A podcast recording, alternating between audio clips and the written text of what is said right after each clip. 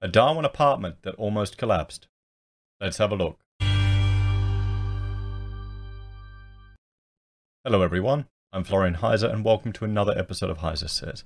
I thought we'd have a look at this article about a Darwin apartment that almost collapsed. Now, we looked at this one previously, this buildings. There's a whole series of them in the Northern Territory. I think the one we're looking at, or the example, is the Catalyst building here. And there were several others that were designed by a structural engineer.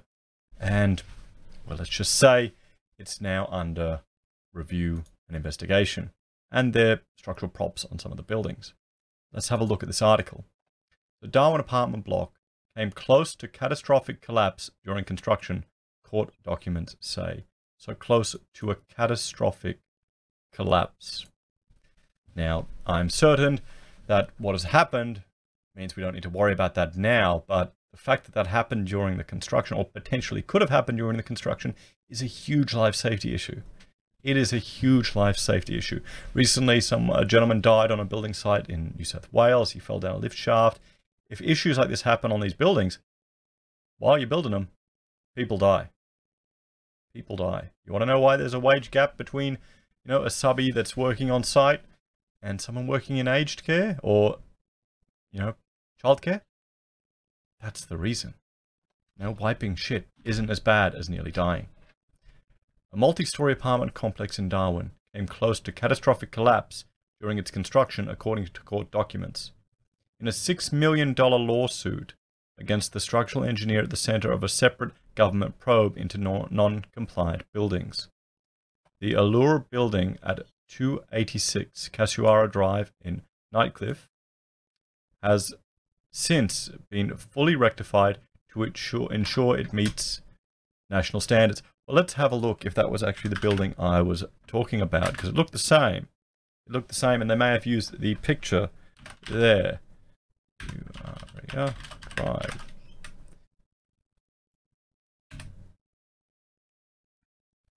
No, it's not.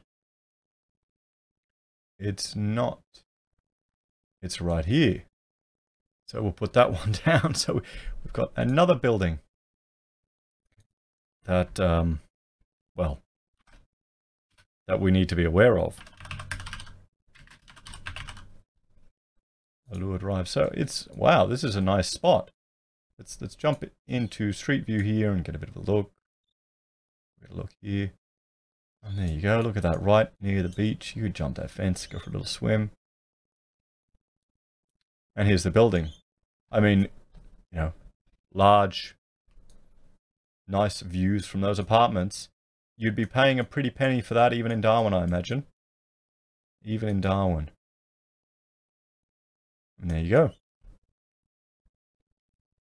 So, I mean, if you're not familiar with what happened, we'll jump to the issue with the engineer. This is in the previous article. So New South Wales government knew of structural flaws in Darwin's buildings, but didn't tell owners. So they, they were doing an investigation into the buildings this engineer was working on, and they hadn't informed, or there's no mechanism for them to advise potential buyers of these buildings. And one gentleman purchased a unit, and just a couple of months later, all these issues were identified. And here are the key points.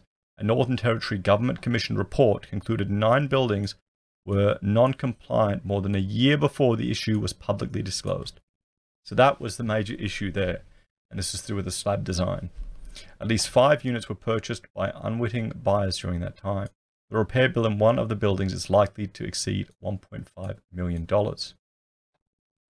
And I mean, here we go. Here's the other one, the catalyst. So it's the same engineer that worked on this building and several others. And uh, here's here's the poor, you know, Richard Sager, who bought a unit in Catalyst in uh, July 2018, just before the report came out.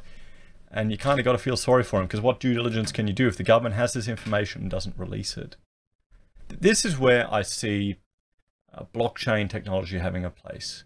Recording of this information that needs to be publicly accessible to allow buyers to make informed decisions.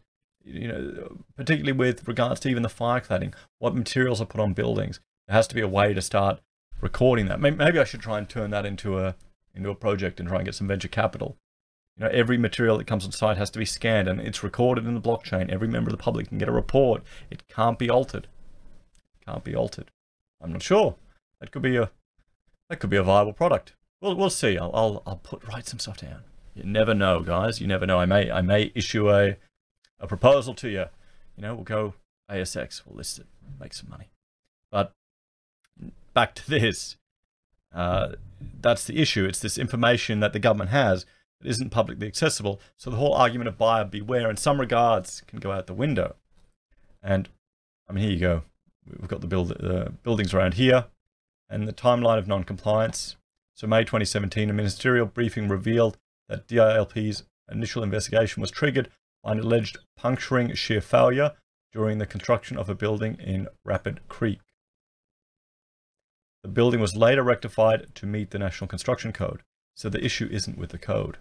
October 2017, DLP engages an independent consultant to assess the structural integrity of nine other buildings, linked to the structural engineer John Scott. January 2018, consultants provided the final assessment report to this department, concluding that all nine buildings were non-compliant with the NCC, the National Construction Code.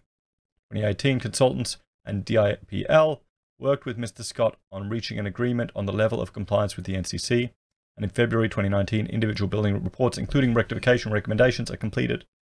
In April 2019, unit owners were finally informed of the problem. Were finally informed of the problem. So, does anyone here trust the Northern Territory government? So let's jump back to this article. So, uh, but docu documents tendered in the Northern Territory Supreme, Supreme Court allege that fi the five-story complex, which is now advertised as the epitome of waterfront living, almost collapsed before it was completed in 2017. Bugger. Head contractor, Cara Developments, is suing the building structural engineer John Scott of JWS Consultants for alleged breach of contract, negligence, and misleading contact, conduct. So, there could be a lot of issues here we don't have enough information to reach a conclusion. And that, that will be the, the process of the courts to decide. And hopefully there'll be a thorough investigation into it. So it could be a structural issue, it could be a subcontracting issue, it could be an issue on site, it could be someone just didn't put the reo properly, or they loaded too much concrete into it, or the formwork, and it you know could have been a whole range of different things. Uh, for those of you with, with uh, experience in this type of construction, guys, engineers, sub, you know, subbies, tradies, let it, let me know in the comments what do you reckon. What do you think it would be? So it came close to catastrophic collapse.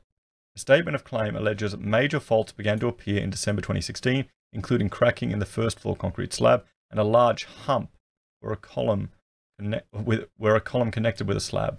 Large hump. Wow, that's you don't want that. So this is this is uh this was the building I imagine is what drew it this engineer or this structural design to the standards of the, or to the attention of the department.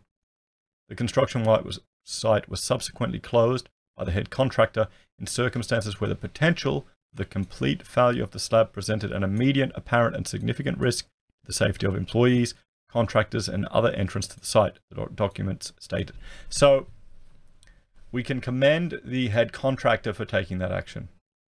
We can commend the head contractor for taking that action, for doing their job and ensuring the safety of uh, people coming onto the site.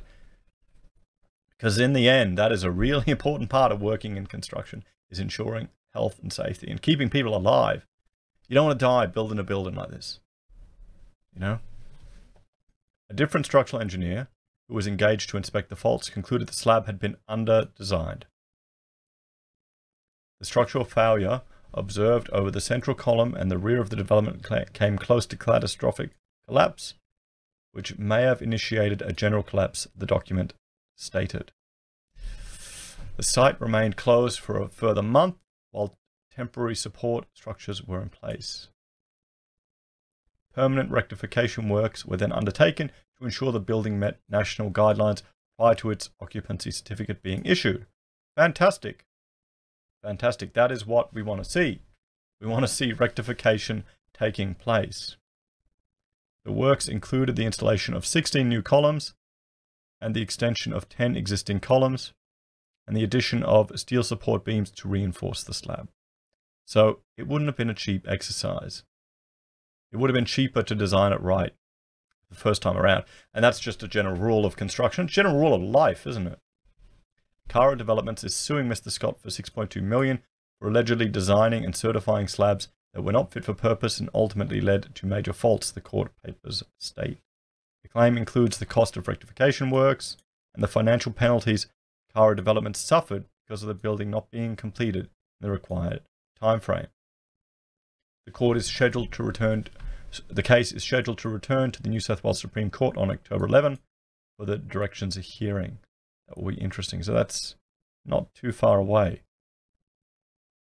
So, two year investigation into structural engineer.